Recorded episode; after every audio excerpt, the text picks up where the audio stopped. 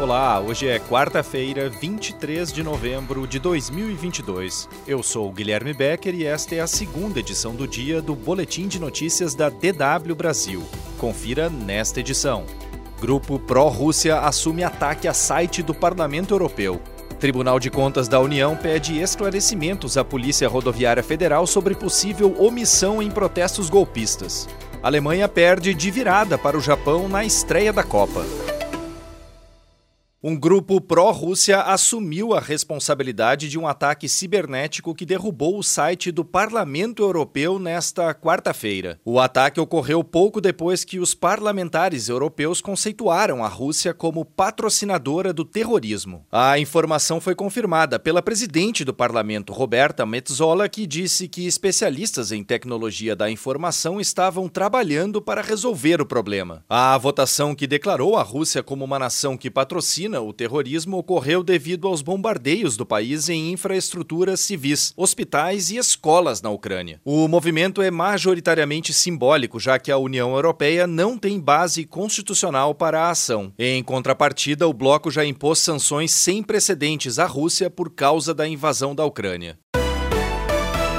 A Moldávia, que faz fronteira com a Ucrânia no leste europeu, alega que os bombardeios russos em infraestruturas civis ucranianas têm levado a apagões de energia no país. O governo moldávio disse nesta quarta-feira que os apagões têm sido registrados em todo o seu território e que a empresa responsável pela energia elétrica está trabalhando para fazer com que o abastecimento volte ao normal. Pelo menos 30% da energia da Moldávia vem da Ucrânia e os outros 70% de estações térmicas na Transnistria, justamente na fronteira com a Ucrânia. Essa é uma região habitada por russos étnicos e muitos deles são separatistas apoiados por Moscou. Na Ucrânia, na semana passada, o governo afirmou que pelo menos 10 milhões de pessoas estavam sem energia, o que fez a ONU alertar para uma possível catástrofe humanitária devido à falta de água e aquecimento durante o inverno.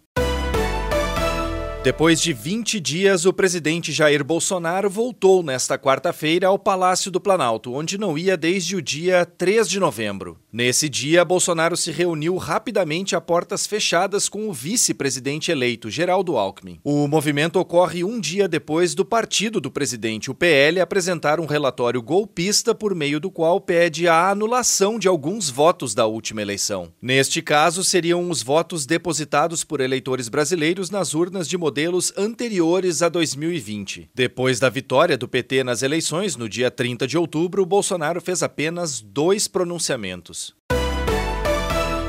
A Polícia Rodoviária Federal foi intimada a esclarecer possíveis omissões cometidas pela corporação durante os bloqueios que ocorreram em rodovias brasileiras após as eleições. A determinação foi feita pelo ministro Benjamin Zimler, do Tribunal de Contas da União. Agora, a Polícia Rodoviária Federal tem 15 dias para prestar os esclarecimentos. A decisão do ministro do Tribunal de Contas teria atendido a um pedido do Ministério Público de Contas. O órgão alega possível omissão da Polícia Rodoviária Rodoviária Federal no cumprimento de obrigações constitucionais e legais, por supostamente não agir para desbloquear áreas de rodovias federais invadidas e bloqueadas por caminhoneiros e manifestantes bolsonaristas. No auge das manifestações, no dia 31 de outubro, foram registrados mais de 300 bloqueios em 25 estados e no Distrito Federal.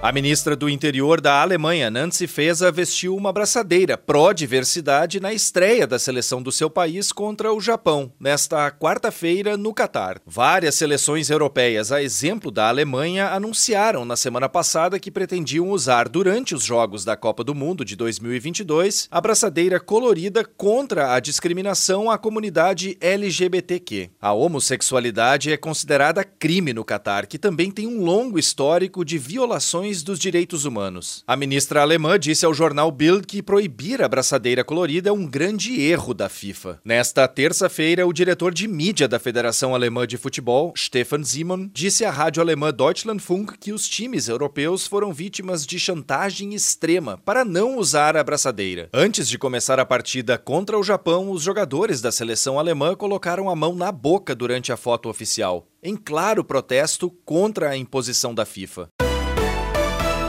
Em campo, a Alemanha decepcionou e perdeu por 2 a 1 para o Japão na estreia da Copa do Mundo. Depois de sair ganhando no primeiro tempo com um gol de pênalti marcado por Gundogan, a seleção alemã sofreu a virada na etapa final. E com dois gols de jogadores que atuam no campeonato alemão: Doan, que joga no Freiburg, e Azano, que atua pelo Bochum. No outro jogo do grupo da Alemanha, a Espanha goleou a Costa Rica por 7 a 0. No domingo, a seleção alemã enfrenta justamente a Espanha Espanha pela segunda rodada do Grupo E.